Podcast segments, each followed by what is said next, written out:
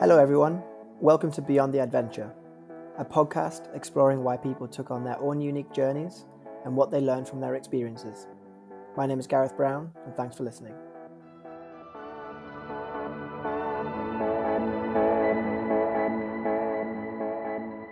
Today, I have my friend Adam Gray joining me. Three years ago, Adam's life changed forever. At just 32 years of age, he was diagnosed with an aggressive form of pancreatic neuroendocrine cancer. As well as a primary tumour in his pancreas, he had additional tumours in his liver, lungs, and lymph nodes. At that point, he was given 6 to 12 months to live. Since then, he and his family have been on an incredible journey, and while the road to full recovery is still a challenging one, there is a lot of optimism in Adam's latest results. Our conversation touches on the importance of self learning, his holistic approach to health, and the understanding of looking for the right balance in our lives.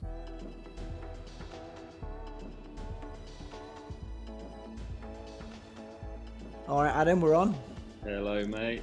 Good to uh, good to be on. Just had a very long work day, so uh, a little tired, but you know, pleasure to be here. Yeah, thanks very much. Uh, more calls with New York, or no more calls with New York, thankfully. If I did have a call with New York, I would not right now. But um, yeah, I mean that was a two-hour call on was it Monday evening, and it was yeah not very fun. But anyway. Yeah. Hey man, it's good to good to see you though. Good to see you, and yeah, thanks yeah. for joining. It's much appreciated. No worries. Yeah. Where are you now anyway? Are you in York or are you in London? No, we're in. So we moved from London to Harrogate about well, it's February this year. So ah, amazing. Okay.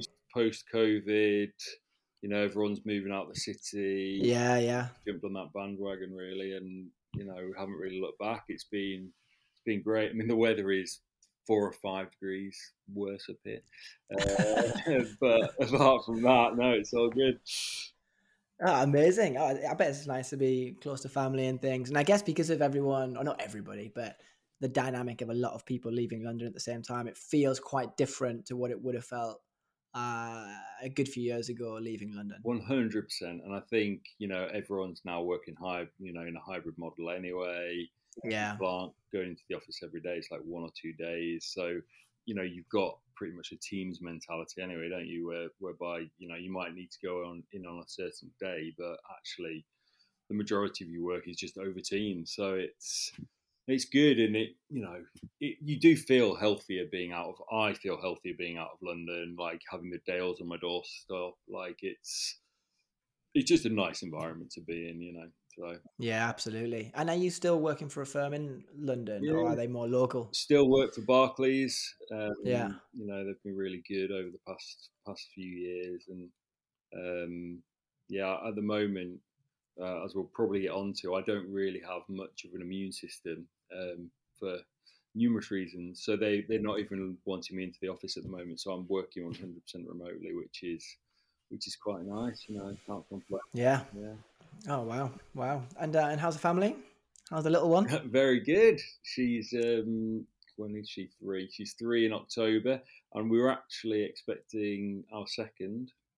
Oh, congratulations! Yeah, this is amazing. She's due. My wife's due next week. I think they're going to. No, next week already. I, I feel like I should have seen this on your Instagram, but I've kind of it's it's so well, this, is one, this is one of the this is one of yeah this is one of the only Instagram accounts where like I'm not looking at the Im- images so much I'm really like focused in on like the text yeah just like straight into the text yeah. and I'm like what's the, what's the update here like yeah. last week was a was a really good one yeah uh, maybe we can, we can go on to that um, in a minute but it seems like that was a that was a really good one. Oh, but that's amazing. Yeah, I probably yeah, have probably have glossed over the fact that that's a really big thing in my life. That we, um, yeah, so she, I think she'll be induced next week, and complete surprise because you know I've had so much, and again we'll get onto this, so much yeah. over the past few years that we just completely we thought I was infertile. So yeah, I, I can imagine. And, you know, it was just yeah, it came completely out of the blue. But having a boy so we'll have one of each, and then wow, done. You know, yeah, yeah, outnumbered. So yeah, it's quite nice. Um, can't complain. Oh mate, that's good. That's a wonderful news. Wonderful news. Um, So, just for people listening, this is probably going to take a slightly different turn to um, a lot of the conversations that I've had in the past. But I think that a lot of the uh, the discussion points will actually be quite reflective of um, some of the other people I've talked to in terms of their own kind of unique journeys and adventures. I've, I've called it sometimes, but often it's basically just uh, a few different life points um, and then how they've been impacted, what's motivated them to do certain things, what's the dynamic between them and their friends and family. Um, so yeah, so how, how do we feel about going back kind of three years? Uh, do you want to give us give a bit of context for, uh, for, for kind of those listening? Um, yeah, so pretty much three years to well, it was July, the anniversary, three year anniversary this year. Um, I was basically diagnosed with pancreatic neuroendocrine cancer, quite an aggressive form. So I think it was grade three. They graded one, two, three, three being the most aggressive. And I had a primary tumor in my pancreas, which probably, you know, for most people out there, that's never good news. Um, I had innumerable tumors in my liver, the largest being 15 centimeters by five centimeters, so pretty much a grapefruit.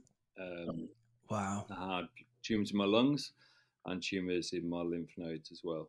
Um, and I was given once, you know, once I'd had the bad news and things, I was given six to 12 months to live, um, which was obviously tough to hear. And I'm sure we'll get onto that. But, um, yeah, you know, that was, a, that was the start of a, a journey really. And I, at that point, I wasn't. I was living in London. I wasn't registered with the GP. I was playing, you know, yeah. playing football every week. I was playing tennis. Um, I cycled to work every day, ten miles and back. Um, I considered myself an extremely fit individual. Uh, you were very fit. Absolutely, I, mean, I like yeah. think so. Um, you know, like to tipple on a weekend. Who doesn't? But apart from that, I lived a pretty healthy lifestyle and yeah, it came out of the completely out of the blue. Um, yeah, I remember like when I was. I think the first thing I heard, I think it would, would have been from Joel, um, our mutual friend. I think it was a few days after, and I'm not sure if I remember this correctly, but it was um, you were playing football. I think on like the Monday yeah. night, like seven-a-side league or something, and you just felt um, uh, more lethargic, perhaps. I don't know. Like, is this is there some no, truth in this? Like, where this where I, this comes um, from? it was a bit more than than lethargic, but it was. So I played seven aside.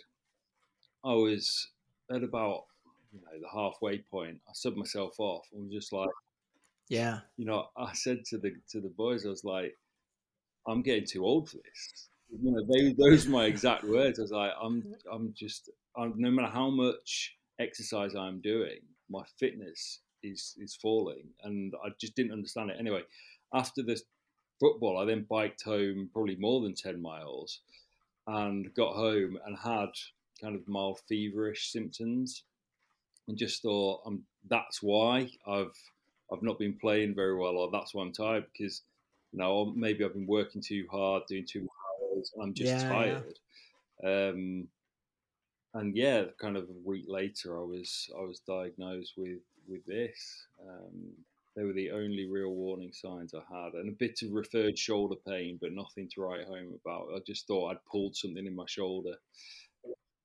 Yeah, and so how old would you have been at the time? 30, yeah. 32, yeah.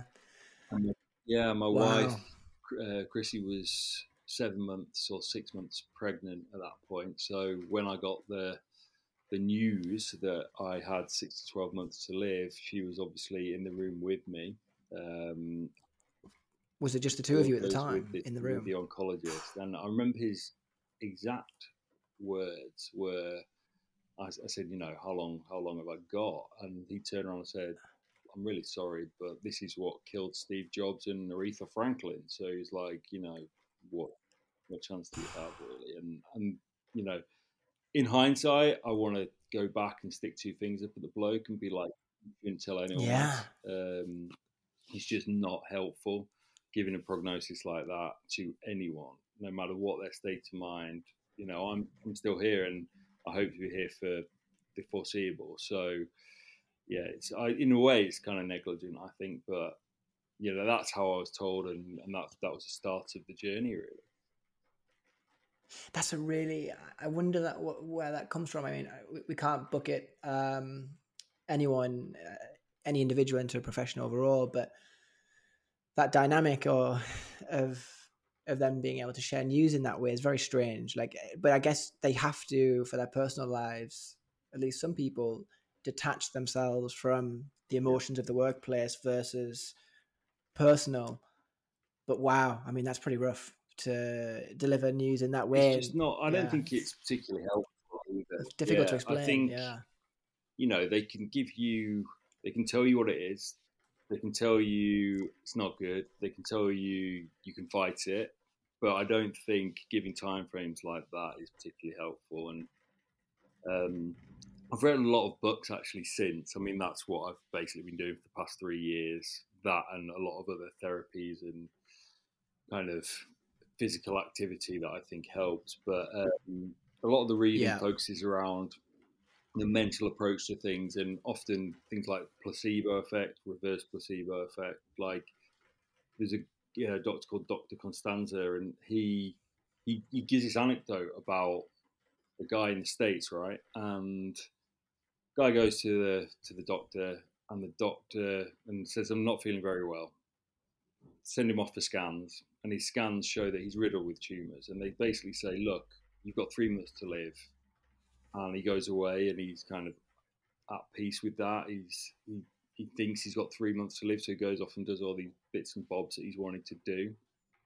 And on the day that they told him he was going to die, he dies. Right, his body just kind of shuts down wow. that day. Put into a hospital yeah. and dies. And they do the autopsy on him for whatever reason. I'm not sure why you do an autopsy, but they did. And the scans were completely wrong. Like he didn't have cancer.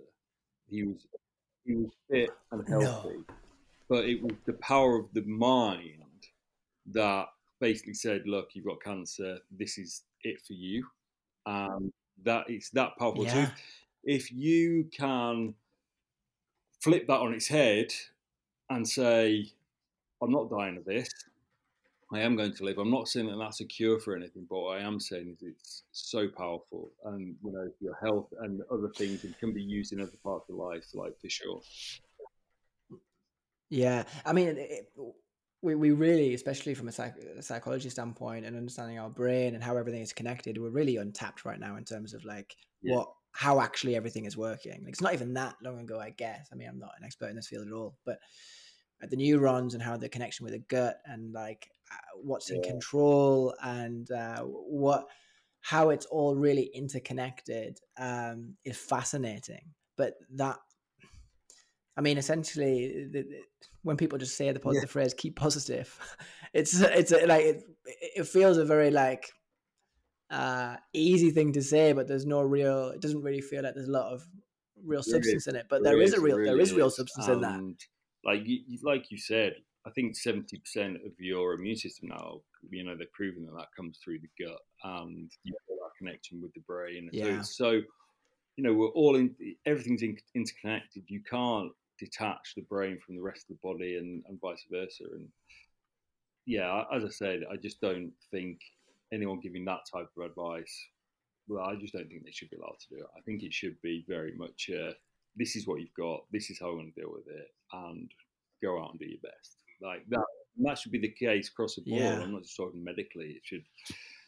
Anyway, um, yeah, no, no, it makes sense. I mean, over the last three years, and you've already touched on it. I mean, you've you've been absolutely educating yourself far more, more on these topics. You've been, uh, I'll be interested cool. to talk about some of the different therapies you've taken, some of the more experimental ones. But to get us started, I guess for me, it's it's really interesting to understand how quickly you you almost managed to frame your mind into this positive mindset. At least, maybe it wasn't always so public, but mm. the messages I saw and uh, and there was definitely like you were very raw and real with the challenges and um, and and what treatment you're going to do and but there was always a sense of hey i'm going to do this next like yeah. i'm going to organize this race like to raise money i'm going to um i'm looking like i'm going forward for the scan yeah. it's going to be scary but if i get past this next hurdle like how how quickly did you manage to uh, develop that mindset after such shocking it's a, news? It's a journey. Um, I think, you know, so they put you on chemo. They, I was put on chemo within two weeks of finding out. Yeah, look, quite luckily, weeks, yeah. really. Um, I've been told that if I left it any longer, I'd probably be dead. But I think you're going through a journey of it's a bit of discovery, really, because there's no denying that chemo is a very negative experience and can be quite negative to the way you're thinking, right? But the way you have to, yeah, in a way, reframe it is to look at it and be like, it, it's making me feel like shit, but the outcome is going to be positive. So your outlook further down the line is always you're always looking to that next step, and that next step is going to be a positive step. So in the here and now, you feel shit. You've been you're thrown up. You're you know you're not getting to the toilet in time. You know it, it's awful. Yeah. And there are very dark moments, but as long as I feel the overall picture is a positive one, then that is going to outweigh any negative thoughts you have. You've just got to have, you know, that overall positive kind of mental attitude. And I think it also helps having I mean, I've got, I've got a hell of a lot to live for. I've I've worked as a lawyer crazy, crazy hours over the past ten years. Um, but I think this gives me a different lens on work now as well. So, whereas I would previously have worked absolutely every hour that God gave me, um, because I wanted to kind of get up that slippery pole. Exactly. Now it's very much. Uh, I'll do the work that you give to me, but I'm not going to go above and beyond that because, frankly, it gives you a completely different lens and kind of shows you what's important. And I know that's really, it's kind of cheesy to say, but it's it, you know, work is just work. You know, like that that saying, go into your grave and you know what what do you wish you'd have done more? You, you don't. No one ever says work, and if you do say work, then I think you're a certain mindset or anyway, so that's fine. But certainly for me, you know, there are far more enjoyable things out there. I mean, nature, sport, exercise, family life, all of those things are like are key, um, and and key to maintaining yeah. a positive mental attitude as well. And, and I, th- I, find what what is interesting. Uh, there's lots of there's lots of different aspects of this, but you're very you always were a very driven individual, in control. Kind of had a good plan. Mm. Like, uh, uh, managed to buy a house in London, for example. Um, you, you, found your partner pretty early. Yeah. Um, like, um, th- there was there was a, a good amount of control, I would say, in your personality trait. But how did you manage? How did you find the dynamic of yes, controlling your own outlook, but the people around you that's technically not in your control. Like the way that they might react, parents, cousins, yeah, partner, friends. Um, that's a very difficult situation, and I've seen that with like sometimes my own family when there's something which is difficult for one in particular individual. Sometimes they almost seem a little bit more at peace with it than others around them, yeah. and and and yet it's almost put onto the individual the other people's emotions. It, do, do, you know what yeah, I mean? It's, it's, it, how did you how did you find that? And um, yeah. I think that's that's changed. You know, one hundred percent since I was diagnosed. You know, before before I was diagnosed, I think I just suck that up and just probably absorb it as emotion and probably not healthy emotions. You know. Yeah. Yeah. And that is probably through lack of time to think about it because you're such a busy individual. And uh, secondly it's just i think it's a lack of understanding of what it does to your own mental health right?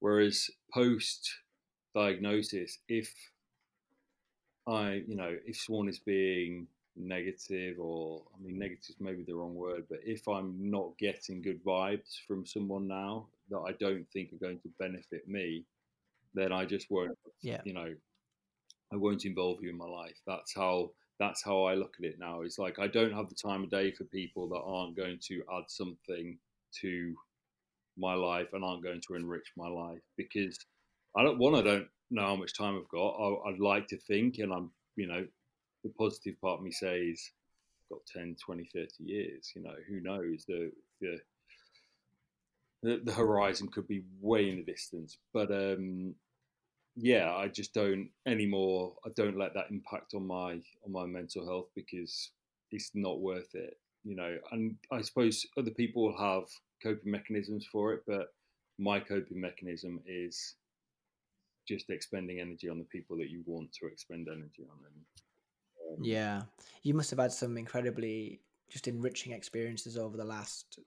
Oh, I mean, challenge experiences all over the shop here. I mean, full spectrum, but some really enriching experiences with uh, your family uh, based on what's happened, and just you having that clarity of valuing and knowing exactly who you're valuing in your life and that experience with your child and your partner. Um, I think the other thing that it teaches you to do is, you know, whereas before, say your dad, your mum, your uncle, your whoever says something that you fundamentally disagree with or, or something that affects you mentally, right? You probably wouldn't say anything because you're like, it's just not worth it. Like, I'm just going to walk away from this conversation. Exactly. Now, yeah, yeah, yeah. I never do that. I'm always call out and you know try and explain why that isn't helpful because you know you want these people in your life but you only want them in your life if they're a positive influence. And I think I don't have time anymore for for people doing and saying things that aren't particularly helpful. So, you know, yeah. it's it's helped me to to reframe a lot of things, and relationships is probably one of them. And it's you know, I, would say in that sense, it's only been positive. You know, it's, it, is a weird thing to say because we wouldn't think many things about cancer are positive, but I can I want to come out the other end of this and look at cancer as a positive experience that could have killed me, but actually it's completely reframed my life and only in a positive manner, you know? Yeah. yeah. And and do you think that especially with the relationships and how you've um how they've become more rich in many ways and, and actually and more honest, mm. uh which is really, really amazing. It, is that kind of just being a constant development um, from you just reflecting a lot, thinking a lot, or has it also come from uh, from maybe support from therapy or other sources? How has that kind of journey come about been, yeah, you? it didn't happen on day day dot. You know, the first yeah few months, it's a real learning curve. You know, you've got people coming up to you saying, friends saying, "Oh, I'm really sorry to hear that, mate. My uncle died of cancer." And you're like, how is that helpful for me? Uh, you know, Gosh. but you don't yeah. call them out to start with. You just take it home with you, and you think you maybe complain to your wife and say, "I can't believe X said this to me." But then it happens more and more and more, and you realise actually people just don't know how to deal in these situations. So what you do yeah. is the people that continually do it, even after being told, you just don't deal with anymore, and the people that you know change after you tell them eventually then you keep in your life. But it's been a it has been a journey and it's been a journey that's involved counseling you know i've i'm not done this on my own by any stretch. It's i, I 100% advocate for anyone going through something like this or just anyone going through any issues really. You know it can be big or small just the, the ability to speak to someone and reframe their thoughts and come out with a different potentially different perspective on stuff. Like it's just overly helpful. So i'm not currently doing counseling because i feel i'm in quite a positive place but there have been points through the journey where i'm like i need to speak to someone. So you know it's it, yeah lots of different things but i think like i said it's been a journey and um, one that has developed and has developed with therapies and you become more positive and more aware as, as that progresses. And I hope that, I suppose it's the same as anyone's life journey, but mine over the past three years has just been accelerated hugely by something Yeah. that's happened to me. Really, Yeah, that makes sense. And uh, going back to more towards the beginning, I think you you touched on um, a plan. So like having a plan that really aids, especially Yeah. the positive outlook. How how how did you start to devise this plan? Because it's not um, my understanding. It's not like you've just got someone holding your hand saying, "Okay, now we've got chemo. Next we've got X. Next we've got Y." Like, you you have to make some conscious Yeah. decisions yourself, I guess, and also be prepared to put yourself out there in terms of, hey, like what other experimental um, um, uh, kind of options do I have in regards to surgery or whatever else it might be? How how how quickly did you start to develop your own plan, and um, and how did you almost like go about that? I think within within a few months, really, um, and I think it came about through just like anyone, the, the, the need and the want for, for control. Yeah, so when you get Yeah. diagnosed, you a lot of people just give themselves to the doctors, right? So- Yeah, exactly. Yeah, Th- this, is- this honestly like this would be. I would like to think that I try and like take myself out of that for a second, and I can't really put myself. I definitely can't put myself in uh, in your shoes. That's for sure. Uh, but yeah, that was there is this element of okay, that's that's the doctor. I just trust what they're yeah, going to say. exactly. And I think, you know, the older generation definitely do it. I mean, my my grandparents had cancer and other things, and they're very accepting of whatever they're told. You know, it's you need chemo now. All right, I'll do that. And they're told this will work. So okay, so I'll do that. Whereas I, I think the thing that opened my eyes actually was um, one of my first oncologists. I said to him, "What should I be eating?" Right, I'm on chemo. Like, I know myself playing sport and and, and being healthy in a in a previous life that you know nutrition is key, right? And his his response to me was just eat chocolate and ice cream. He's like, as long as you keep weight on, he's like, I don't care. And you know, Wow, interesting. you know, this guy practiced for the past 40 years and he was a specialist in his field. And I was just like, I'm 32 and I've, you know, just been diagnosed. I know for a fact that's wrong. So Yeah, if you're telling Yeah. me this, what else are you telling me that is wrong, right? And then you Wow. just, you literally scratch the surface and it all just comes flying at you. Um, There must have been a few moments like that. I mean, this one really stands Yeah. out, obviously, but then, especially in them first six months, uh, especially with people who've been in the field, whatever, for forty Yeah. years, very uh, things change as well, and, and and just the the other dynamic of of yeah, like mental health, nutrition. It's it's it's all one thing, it's right? It's all in- one It's all So integrated, and I mean, there, there have been so many times like that where it got to the point with one oncologist. So I was bringing him research papers, and he was saying, "Thank you, I didn't know about that." You know, and yeah, so it's you can't rely. And and actually, if I hadn't have read one of these papers, the second. Um, so I was on one type of chemo for six months, and then he was going to put me on a different type of chemo, um, like a single, um, like single. I, what would the what would the word be? Not strand, but just a, a single type of chemo, I suppose. And I basically did a bit of reading. Was like, actually, this works better when you combine it with this chemo. And he read it. He was like, actually, that's a very very good point. So if I hadn't have brought that paper to him, and my second round of chemo was the most successful treatment I've had. It shrunk my tumours by 65%. So if I hadn't Wow. have taken that to him, who knows what my reaction to that would have been, you know? Um, That's fascinating. Yeah, and so and uh, so have you? Was that like that's obviously like one pivot away from what was almost recommended? Were there any other points where you have kind of strayed away, let's say, from the first offer on the table, let's say, or the, next recommended step I mean, there are, in terms of your there are plenty treatment? of things I've taken to my oncologist and said I'm doing this, and they've said, "Yeah, that's fine," but it won't do anything.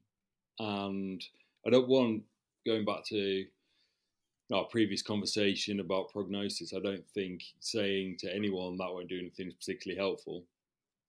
But they yeah. are the medical profession are very blinkered. I think is probably the best way to put it because they're given a set criteria or set protocol to treat you, right? So it's chemo, radiotherapy, cut you open, maybe immunotherapy, and those are that's their bag of tricks. And if you deviate from yeah. the norm, they don't have a double blind study that says X could work. So if you say it, tell them about it, they'll say probably won't work. They don't know that. Yeah. And actually, if you do digging on, there's a there's a site called PubMed which basically contains all the medical research documents out there, and I used to spend a hell of a lot of time on that. And if you go onto there and you type in your type of cancer, there will be hundreds and hundreds and hundreds of research papers all about alternative therapies that have shown promise, but have just not been taken forward. So if you, you know, if you have any ounce, you go on there, you find out what looks to have been working, and you add it to your your uh, regime. And the doctor might tell you yeah. that probably won't work, but my view is that when you're diagnosed with something like this, especially cancer, you just try and create the most hostile environment you possibly can for the cancer. And then you can do your normal, you can do your standard therapies, you can do your chemo, your radiotherapy, and whatever else on top of that. And the fact that you are making or creating that hostile environment is only going to help the chemo or whatever else it is do its job.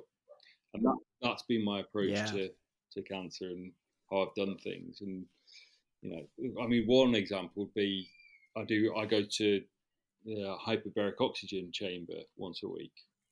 Yeah, I think Joe told me this actually. Yeah, incredible, and you know, loads of sports people do. So I'm in there for an hour and a half. I used to do it two times a week. Oh my gosh, it's a lot longer than I actually thought. I thought people were going in there for a few minutes. No, no, no. You're going for about an hour and a half, and it saturates you um, to a very high, high level um, of oxygen. Um, I can't remember the, the specific atmospheres that you, you, go down to, but um, yeah, you, it's it's incredible. They so they they recommend it for people who've gone through surgery because it, you know, fact it heals you quicker. So that's why these professional sports people do. I don't know if you've seen the documentary on. I think it's on.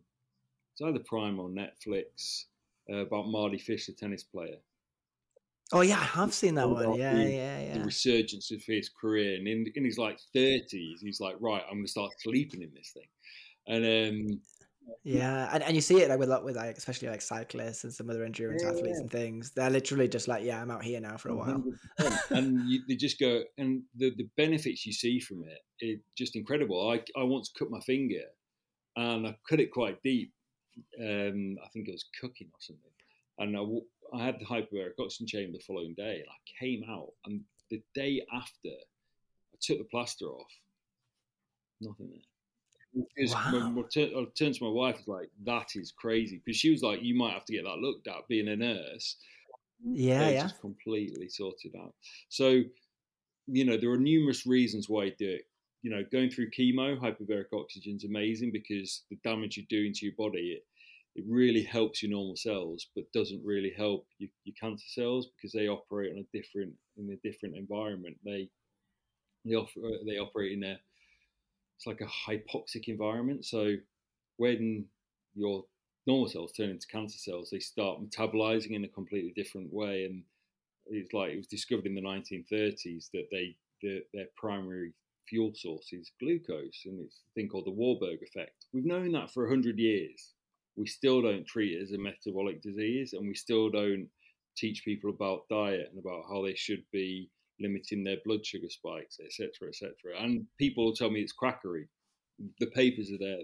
You know, it's yeah. it's crazy. But yeah, so hyperbaric oxygen. That I would massive advocate for that. And and are you doing this in, in, in Leeds? Where yeah, I go to. Um, yeah. So I used to do it. I used to pay a, quite a bit of money for it actually in London. Obviously, um, you know, yeah, classic. Expensive. But then I found in London um, an MS centre, um, in okay, in yeah. Walthamstow, and they did it. So for an hour, it was fifteen pounds, and I've basically transferred my membership with that MS centre um, to to to the Leeds, West Yorkshire. Um, Ah, okay, yeah, makes yeah, sense. no, it's it's great. Um, I saw actually the other day that Emma Emma, Raducanu tweeted, or or her Instagram was her in a in a chamber, and the location was North London.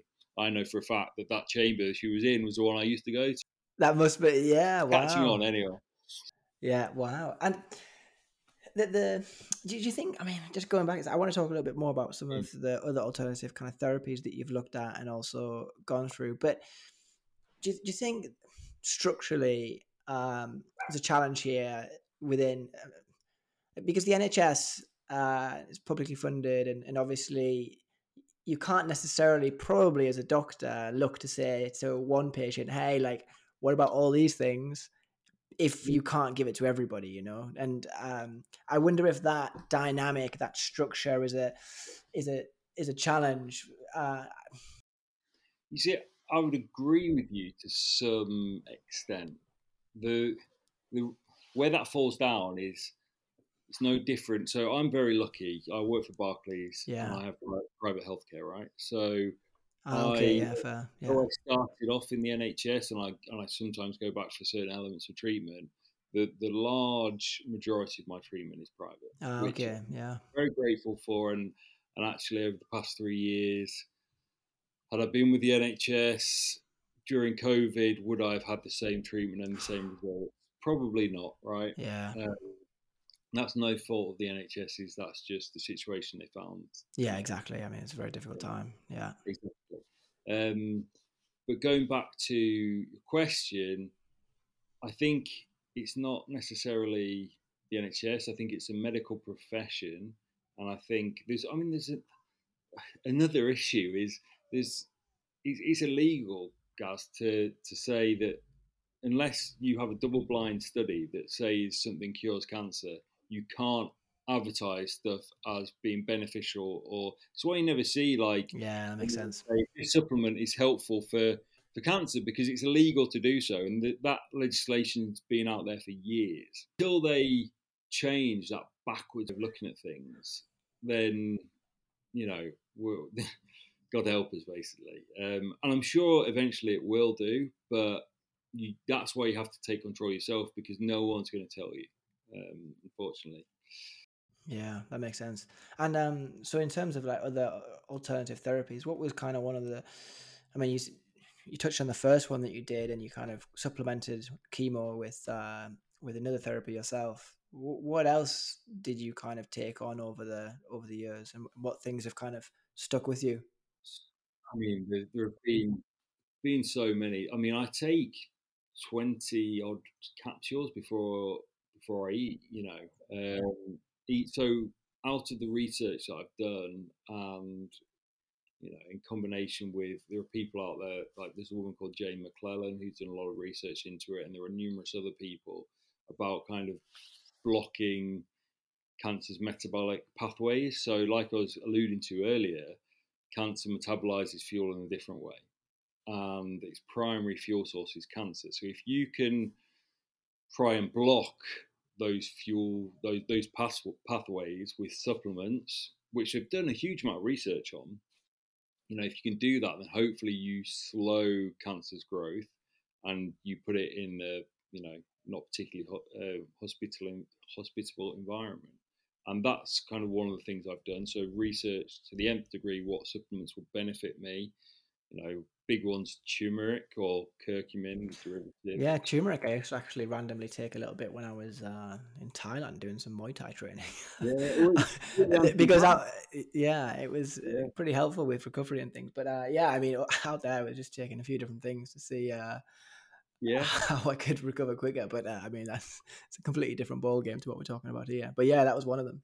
But these things are really catching on. I mean, so I mean, I won't name all the supplements I'm taking, but by way of example, like I take all these supplements to try and block cancer's metabolic pathways, right? And any doctor will turn around to me and say, "You're mad. You're wasting X amount of money each month." but at the same time, there's a clinic on Harley Street called Care Oncology Clinic, and they well, it's not a trial, or it kind of is a trial, but it's not a trial in the normal sense of the word. They are looking at cancer across the board and looking at how targeting cancer's metabolic pathways and other pathways they can slow the growth. So they provide, as part of the trial, metformin, which is a diabetic drug to stop you having blood sugar spikes. Why else would they provide that if you know that wasn't going to do any benefit? Yeah. Um, they provide doxycycline, which is, I mean, it's designed so it's a antibiotic, but it's designed to tackle cancer stem cells and the mitochondria within the um, within the cancer cells because the mitochondria change and they look more like bacteria and less like normal cells. So yeah. they provide a statin, which I take on an evening, which again is designed to reduce the the fats in your in your blood and and hopefully starve off the cancer a little bit in that way. And then they provide, which is the weirdest thing, to provide a, a wormer. Which, a wormer, yeah, so like a human okay. dewormer, and uh, wow, okay, yeah, I've never I've never heard of this before. It's called called mebendazole, and it's designed that's designed to stop the cancer cells signaling to each other. Uh, mm, okay, interesting. Yeah. yeah, and that came. I mean, I, I originally before I heard of Care Oncology Clinic, I heard of a lot of people having success with a dog wormer called fenbendazole. So I started taking that, and that was disgusting. um, Chrissy's got a picture of me sprinkling it on a cracker with some peanut butter. Oh my gosh! I get it down. Um, and that was probably like six months after I was diagnosed. But then I heard of mebendazole and this clinic that were trialing it, so I'm now kind of with them. Um, so that, yeah, there are lots of different things um, you can try. You just need to do a lot of reading. There's, you know, another one is low dose naltrexone, which is I think they use that to, for heroin addicts actually um, in higher doses, but low doses it's anti-inflammatory, and anything anti-inflammatory is really good for cancer because your cancer creates a very inflammatory environment, and none of you know it's really difficult for your immune cells to get to it. Yeah. if you reduce that inflammation, you're you know you're just doing a lot of good for your body, but you're also re- reducing that kind of restrictive barrier around the cancer, so you're allowing things to get in. And um, so I, I, yeah, I mean, I could talk for I could talk for hours, but I do um, I do a heck of a lot. Yeah, that's quite a few capsules every day. Yeah, yeah. Uh, and and in addition to kind of supplements, what, what other treatment have you been doing in the last kind of couple of years in particular? I mean, I've done well, pretty much. I've had pretty much every treatment they could throw at me, apart from immunotherapy, because my cancer, they deemed it to be a cold cancer, which basically means I think it only had six mutations, and that's very, very low for a cancer. So, you know, the more mutations you have, the more likely an immunotherapy will work because your body is more likely to recognize that the cancer is a foreign body. If you've only got, I'm with you. If you've only got a few, a, a few, it's very difficult for it to it looks, find. It and, looks yeah. like a normal cell, so it's it's more difficult. So I haven't had immunotherapy, but I've had two different types of well, four different types of chemo over a year. I've had an injection every month in my rear end, which is more like a harpoon. Uh, awful. Um, oh my god, that's uh, I hope it's not like first of the month. Not oh, here we yeah, are. And the, yeah. the, worst thing right now, guys, is a um, so in London, the community nurse used to come out and do it. Up here, you can't really get that. So my my mother-in-law comes round because she's a nurse. Yeah, so oh, yeah, so wow. once a month I have the joys of them. so an injection, and then what else? Did you know? What else have I had? I then went on to because I saw a good reduction. I then had a distal pancreatectomy, so I had half of my pancreas out yeah. half of my liver out, um, which is the weirdest thing because you can wow. liver regrows right, and you can you can actually feel your liver kind of grow back, which is that is a crazy. I, I, can't. I really. I can't imagine this. I, I can't. Yeah. It's really difficult mentally to get into that. Yeah, um, completely. state to imagine that. How, how the recoveries for both of those were they a similar time period, or did you do, do them quite So separate? they were no. So that was one surgery, and Wow. it took me a few weeks, I'd say, to learn to to walk properly again because they cut they cut me from side to side. So you know, my, I don't have the abs anymore, guys. They're, Ah, you know, they've, they've gone for now. Um, but your core, you don't realise how important it is. You know, I remember on day four, maybe um, at the hospital, and I was in intensive care, and they, you know, two nurses like, right, we're going to try and get you on your feet now. Just, you know, just carrying you basically to see see how Yeah. you do, and it's just when you've got no core, you you can't stand up. You know, you it's the weirdest sensation from just walking around normally to all of a sudden your body just kind of crumpling in half because you know you he's he's cut through the middle of you and just sewn you up basically. Um, but yeah, the recovery for that, I I've only just probably so it was when was I operated on last May and the doctor told me I'd be able to play golf within six months and it didn't feel right even after six months Yeah. so I kind of held off doing that but I'm now back playing tennis play tennis three times a Yeah. week my goal is to get back in so I'm a member of uh, David Lloyd up here and I want to Yeah. kind of break into their first team so that's my yeah that's Wow. my kind of you know I've got this is this is a thing before I wouldn't have had these goals because I was a I was my, my goal was well focus was work and now I'm like I can be back I can go back to my teens and I can be you know my goal can now Yeah, be exactly. "Oh, I want to do X, Y, and Z and improve. And I'm like, my serve's improving, and that's all your core, and it's it's really nice to see. And it's also Yeah. escapism. Playing playing competitive sport is, I think you've alluded to it before on on my previous podcast, Yeah. but it's just that that one time for me where nothing else in the world matters. It's just that focus, uh, you know. And it's and it's particularly interesting with a sport like tennis uh, because it is so back and forth and you, your mind has to be so concentrated effectively on the ball right now like it would be interesting to know the difference how you feel between when you're playing tennis versus golf golf is um, obviously when you're, you're walking around a lot and you're Yeah. concentrating on your shots but i guess there's a different feeling there in terms of in terms of escapism versus a game Go, of tennis. well, I much prefer tennis to, to golf anyway. Golf's more of a, um, it's quite sedentary, isn't it? And tennis, you don't have time to think really, whereas golf, yeah, I mean, it's golf is the most, most frustrating sport in the world as well.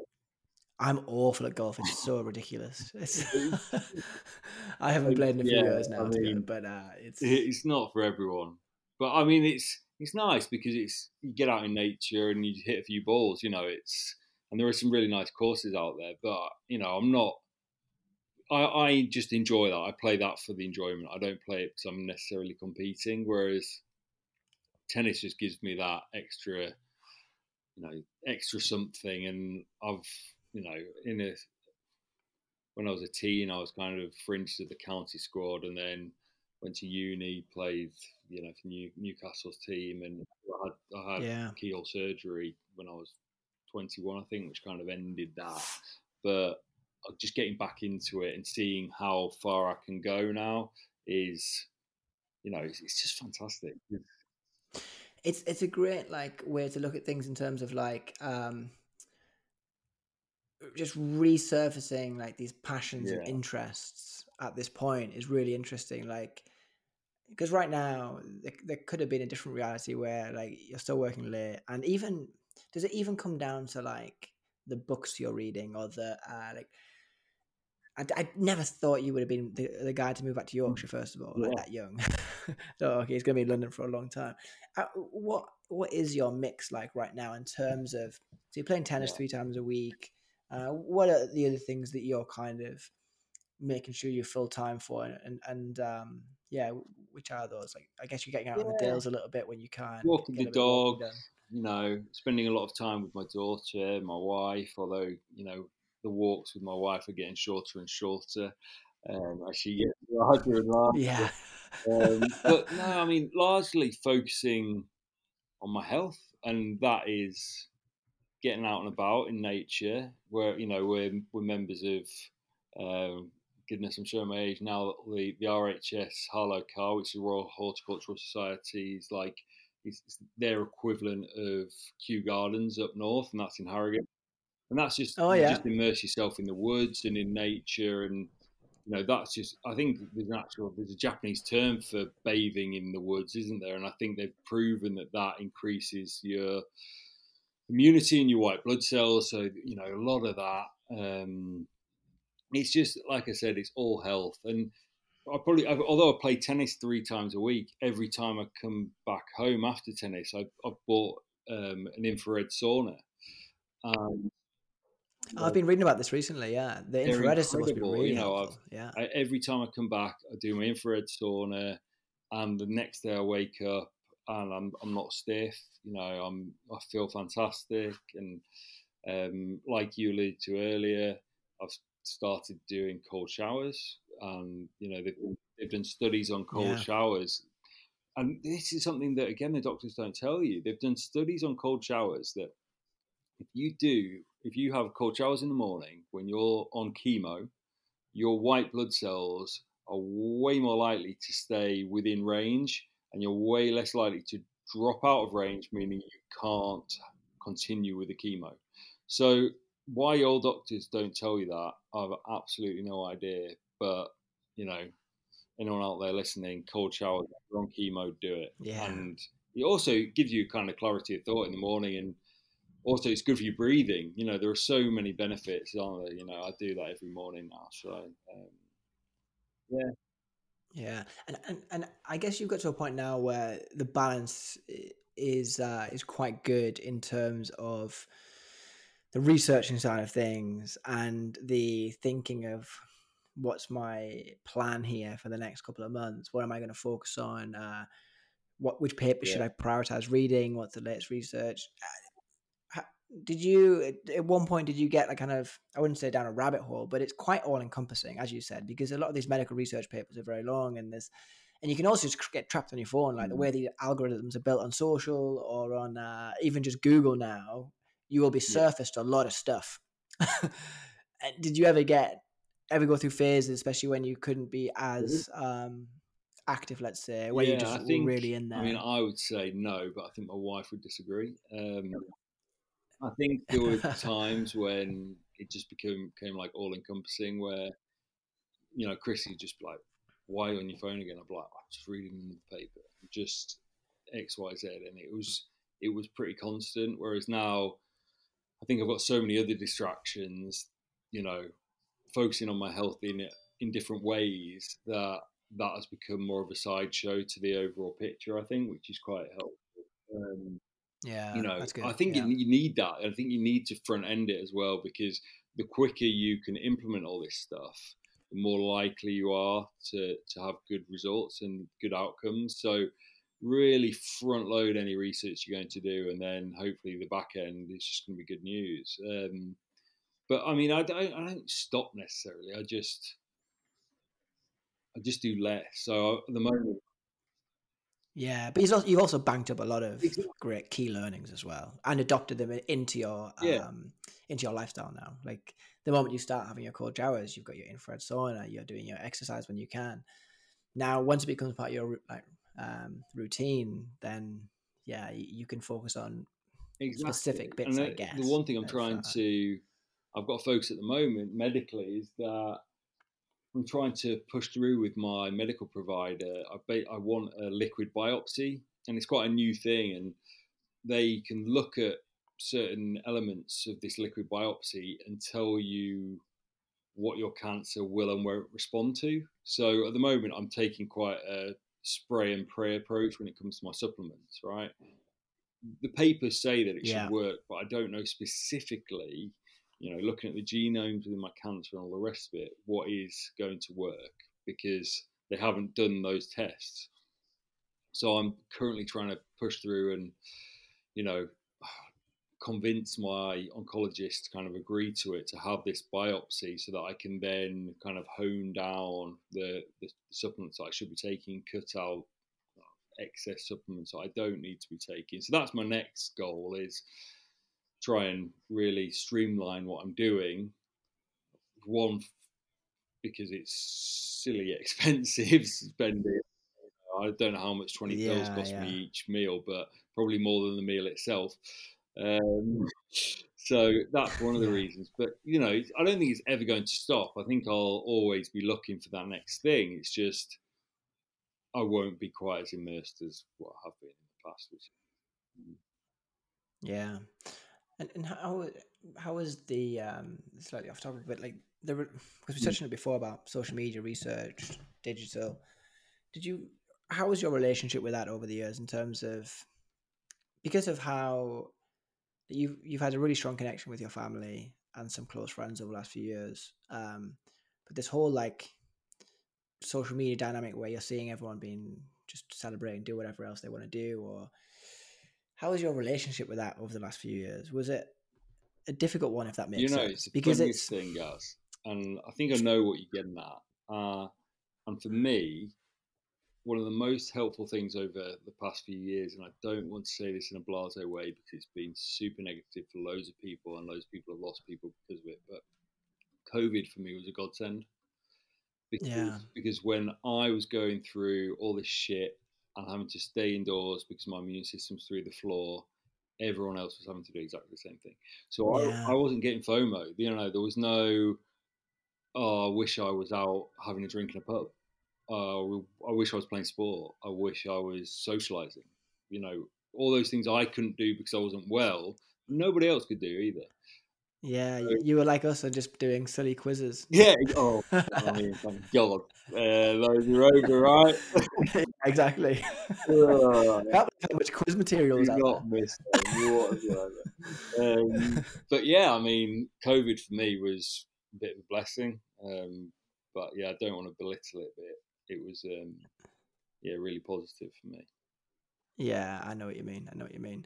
And um, so almost fast forwarding until to, to last week, which uh, saw the latest post about um, recent updates. Yeah, so I mean, really, really can't complain. It's it was as positive pretty much as as it could be. Um, I was I was trying to stay positive into it, although I was having a few kind of niggles in my liver, and I think my wife always tells me they're psychosomatic, which I think probably probably are. Um, but you know, I, I, wasn't wasn't overly sure that things were going to be going to be great. I thought I was going to have a good result, but I didn't think it was going to be half as good as what I got. And basically, to cut it short, I'd had post surgery. I post surgery last year. I didn't have any tumors in my liver. And this this was last May, was last May of 20, 2021, I guess. Yeah. Three months later, they scanned me, and I had fifteen new tumors in my liver at that point.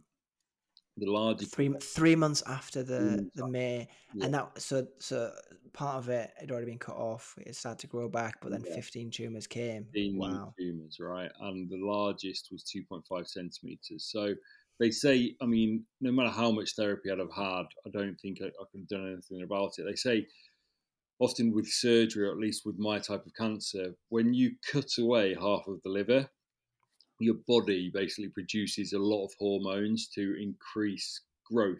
And yeah, okay, that makes sense. Yeah, and uh, but at the same time, cancer kind of latches onto that, and any residual cells go, "Oh, thanks a lot, let's go wild." So I had a really big bump afterwards, which was kind of very disheartening at the time. But then again, you just reframe it. And this time around, I've had four. Following that, I had four rounds of intravenous radiotherapy. So you basically they hook you up to an IV and it pumps you full of radioactive material that then hopefully attaches to the cancer cells. You then radioactive for two weeks following that treatment, so I couldn't be around my daughter. I was gonna say I heard about this. You had to spend the time away from your family and yeah. stuff as well for the next two weeks. Yeah, very nice. You have to use a different toilet. You know, I can't hug my daughter. I can't be within two meters of her. Um, she she obviously doesn't understand. We just say that Daddy's got a cough Yeah. for few weeks, but it's not very nice to be honest. But it's all been worthwhile because, yeah, I had some results. So I had the results last week, and those 15 tumours, I now only have three tumours, and the Wow. largest is 0.4 centimetres. Holy shit. Yeah, Wow. so it's gone down from 2.5 to 0.4, and on the MRI scan, they could hardly see them. He basically said Bloody hell. screwing up anything. The CT showed that there were three there, and then I've got one left in my lymph node, which is about 10 millimeters, but they don't think it's massively concerning. So, yeah, I mean, without going to the full NED, which is no evidence of disease, which every cancer patient wants, um, by all intents and purposes, I'm you know nearly there. So Oh my god, mate, that's amazing. yeah, just got to keep keep fighting. And I've got two more scans next week actually, which kind of show tumor activity as opposed to tumor size. Right, okay. Yeah.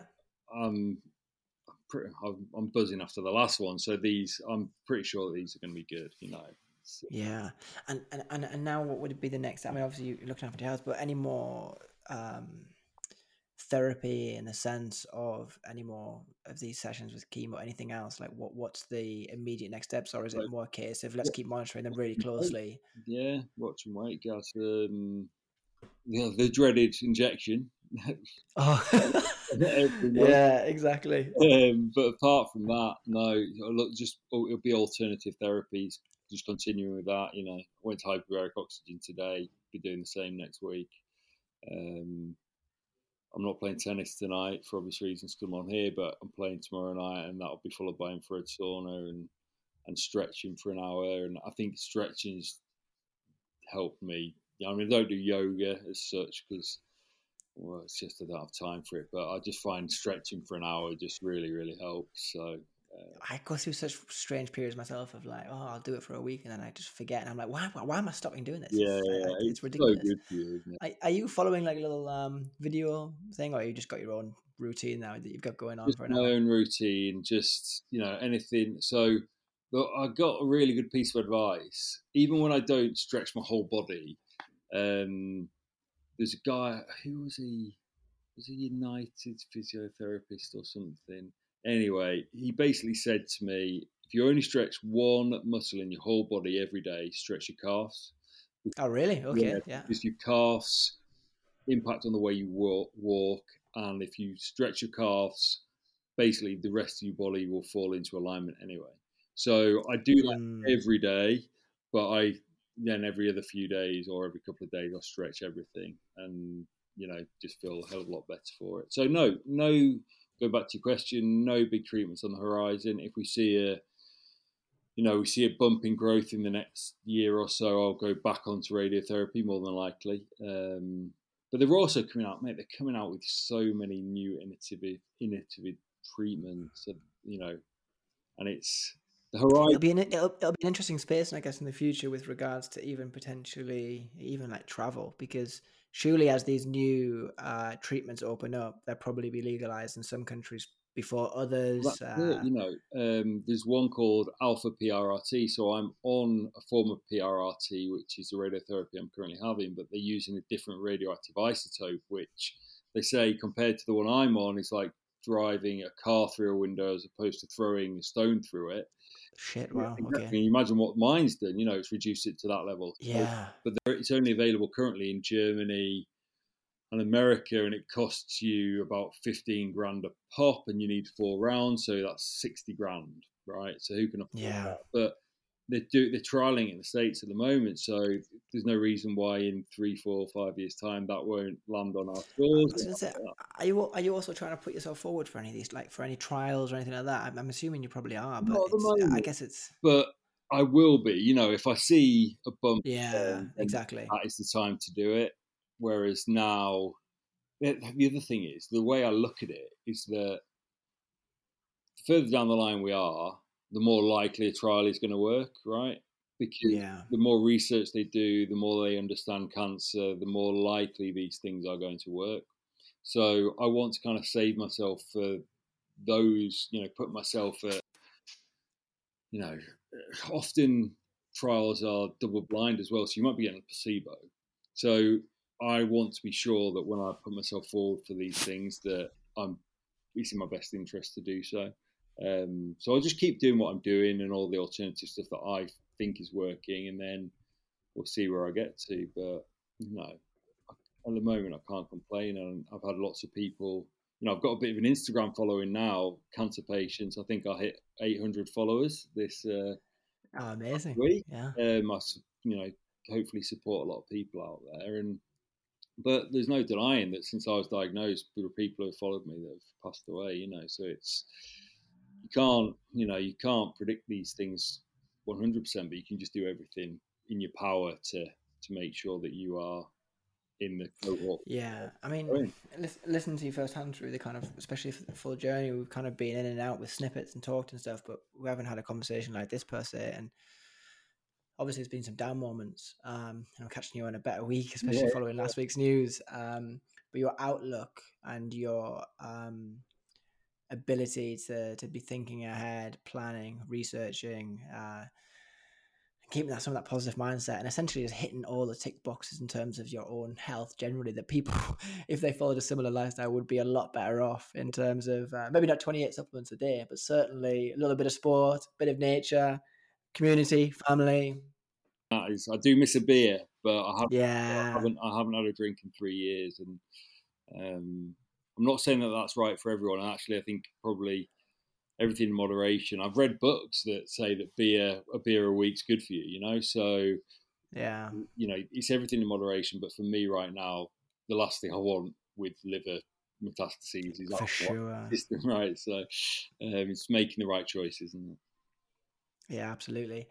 Hey, um, I've been asking the last few guests, uh, kind of based on their own little kind of unique journeys and um, experiences, what what would probably be like the the one piece of advice they would they would give out to somebody else who had a experience or is wanting to start a new experience or is facing a new challenge in their life. What what would that kind of message be from your perspective? I guess it's a difficult one that, and I think I guess one thing I, re- I don't maybe I don't regret it, but I think no matter what you, no matter what you're doing, you're going through, you know, be that a disease, be that hard time at work, be that, you know, you having relationship problems, focus on something that you really enjoy doing and spend a lot of time doing that because for me now having that focus you know, getting back into tennis, you know, playing sport, having that outlet. I think if you can follow your passions, then they are the most important things in life. The other stuff, work, you know, it just it's it's all a side game. It's all a side play to the things that you really enjoy doing. And if you can do those things, you know, you're going to be enjoying yourself. And what's the point of life than enjoying yourself. So if that is family, if that is sport, if that, if that whatever it is that you enjoy and you have a passion for, just do a lot of that. And if you can focus on that, then you'll be happy. You know, um, I focused on work for far too long. I'm not saying I wasn't happy, but I definitely missed the trick. You know, yeah. You know, uh, everything else was a side play for me five side football on the evening was a side play. You know, tennis was a side play, running was a side play, and and now that's my main. I look at that and I'm like, no, that's what I enjoy. So that is what I'm going to focus on. And yeah, you've got you've got to work and you've got to turn up and do your nine five and you've got to put in a good shift. But when you clock off, that shouldn't be at the forefront of your mind. The stuff you enjoy should be at the forefront. And if you can manage that, then I think you'll just be a happier person. That's yeah. I've learned over the last few years, really. A wonderful response. Uh, very well articulated. Um, for people listening, how, how how do they kind of find you on Instagram and stuff? And is there any is there any like for example a charity or any other organizations out there that um, are worth kind of a follow or raising money or anything like that? Can yeah, you, do you want to just share a little bit of that? I can also include them in the links in the um, that'd be great in the show notes anyway. But um, yeah, if you've got any info, so fundraising over the past three years, we've raised fifty thousand, I think, for the Royal Free neuroendocrine um, charity, uh, which is the I mean it's an NHS hospital that I was I was treated at. Um, you know, and they were always looking out for funding. There's also Neuroendocrine um, UK, which is kind of the main charity for neuroendocrine cancer in the UK. Um, and then, yeah, if you do want to follow me on Instagram and see different pictures of, of me and my daughter, I think, I mean, I'd have to double check that right now, to be honest with you, but I think. The stories are a particular highlight, I must add. Yeah. Uh, nice little bit of singing coming through there often. It's AS, AS Gray 1 um, for anyone that wants to follow me, any cancer patients or anyone who just wants updates. So, um, yeah, I'm definitely not an influencer, guys, but um, I do. No, no, but you're spreading the right messages, mate. That's the most important thing. Um, any, you know, I, I just like to have a presence out there people who have cancer and also spread the word because you just don't think. I remember, just on a final note, I was on a stag do a year before I was diagnosed by bearing in mind I had cancer at that stage, one of my best mates turned to me and said, "Oh, you know, my, one of his best mates has got cancer," and I turned to him and was like, "How the fuck does that happen to someone at our age?" You know, it does. Yeah. You just, I just want to get the message out there that it does happen, but there are ways you can deal with it. So, I know that's that's yeah, that's where where I'm at. Hey mate, that was amazing. Thank you so much for joining again, and. Um, look forward to. I'll try and catch you soon. Yeah, uh, I'll let you know next time I'm back in the UK, mate. And uh, especially now that you're in Harrogate, it's more likely that I, I, will actually be up north to see my family and stuff when I go back. So I'll definitely let you know. Hundred percent. If you want to do any walking or anything in the Dales, just give me a shout. I'm sure. Yeah, mate. Hundred percent. Great to we'll see you. Yeah, you too. All Have right. a good one, mate. Take Thanks care. very much. Bye.